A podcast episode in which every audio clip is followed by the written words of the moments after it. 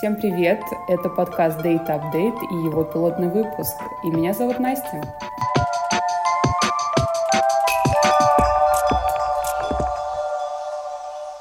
Привет, а это тоже Настя. Здесь мы планируем много говорить о данных и об их полезности для бизнеса. Первые выпуски будут содержать базовую и вводную информацию про данные и постепенно мы нарастим экспертность. Этот подкаст будет полезен маркетологам, диджитал-маркетологам, аналитикам и владельцам SMB. Чуть позже мы затронем практические кейсы для директоров по маркетингу и продажам, а также стратегических директоров.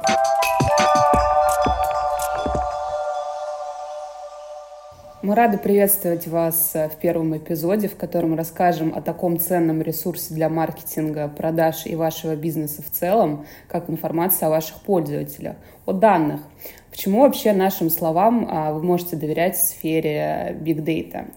В первую очередь важно сказать, что подкаст создали на базе такого продукта, как iData. iData — это DMP-платформа по работе с данными. Она позволяет структурировать, сегментировать, обогащать данные, собирать больше информации о поведении пользователей в сети. iData на рынке с 2012 года и имеет одну из самых больших баз данных Рунета по версии EdIndex Technology 2021 года. За все это время наша команда успела набрать опыт и экспертизу в этом направлении. Так что нам есть что рассказать. В портфеле Айдата имеются кейсы с Mercedes, Renault, FSK, Nissan, OMD и многими большими крупными брендами и агентствами. Также был опыт сотрудничества с малым и средним бизнесом. Как мы все заметили, рекламный рынок испытывает кардинальные изменения. Привычные площадки перестали работать все пугают кукили серой. В связи с этим работа с данными, работа с собственными данными, с тем, что уже имеем, становится приоритетом номер один. В первых выпусках мы бы хотели начать с основ, которые кому-то будет важно узнать, а кому-то полезно повторить и заново углубиться.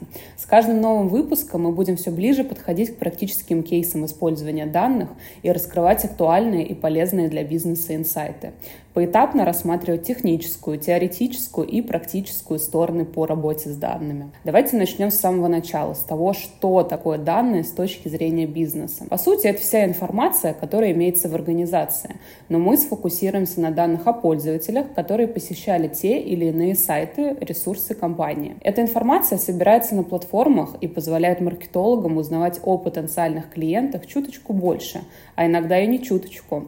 Эту информацию полезно использовать абсолютно на всех этапах взаимодействия с пользователями и в различных направлениях для бизнеса, например, в маркетинге и продажах. Если вы еще находитесь в самом начале пути и объем ваших данных невелик, вы узнаете, как наладить их регулярный сбор, организовать безопасное хранение и структурировать для использования в маркетинге. Также вы узнаете, как можно расширять и обогащать уже имеющиеся данные. В том случае, если у вас уже есть достаточная база, какая-то информация о пользователях, мы расскажем, как создавать более персонализированную коммуникацию за счет еще более углубленного понимания пользователей, выстраивать эффективную стратегию взаимодействия с ними, а также использовать все имеющиеся данные для создания нового и обновления текущего продукта. А, данные о пользователях могут быть представлены в виде разных типов данных. Говоря это, я держу в голове First, Second и Third Party Data. Более подробно мы разберем их в следующем выпуске, но основная суть в том, что разные типы данных дают нам разные возможности в маркетинге. Поэтому для получения классного результата, о котором все мечтают, нужно работать со всеми типами данных. В этом случае произойдет синергетический эффект, и вы рассмотрите пользователя со всех сторон, как будто под микроскопом. А если более подробно о преимуществах,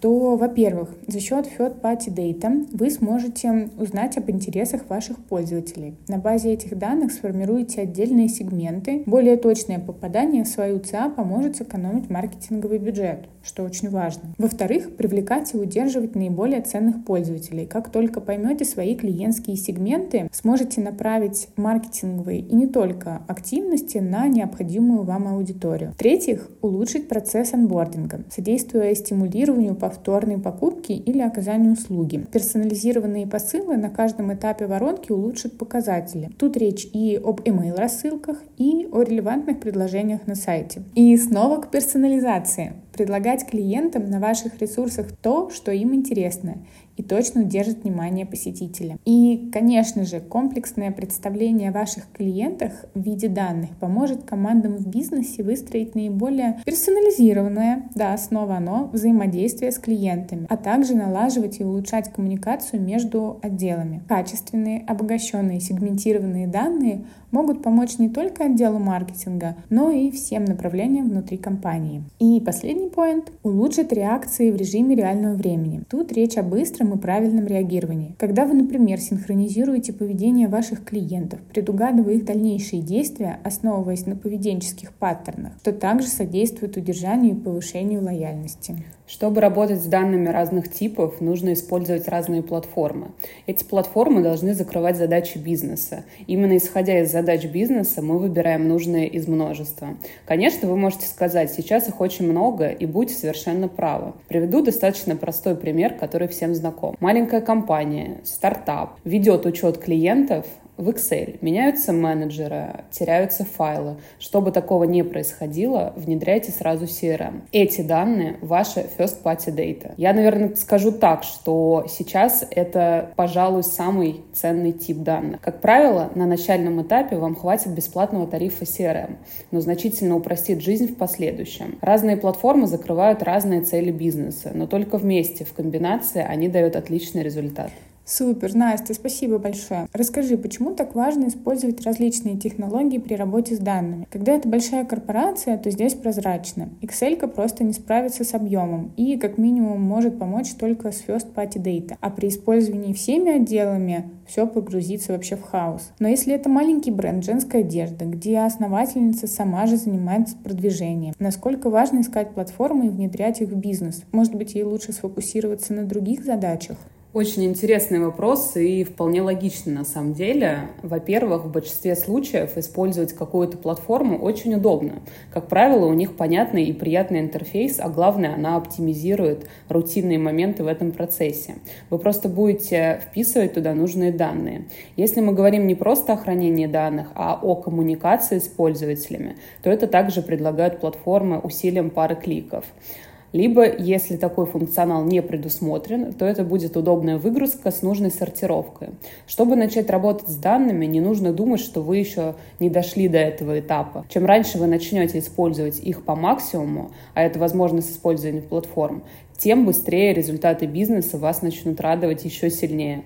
Чуть позже мы обязательно обсудим разные виды платформ. До встречи в новом выпуске. На связи был подкаст Data Update. Оставайтесь с нами и открывайте потенциал своих данных. Впереди очень много интересного. Чао!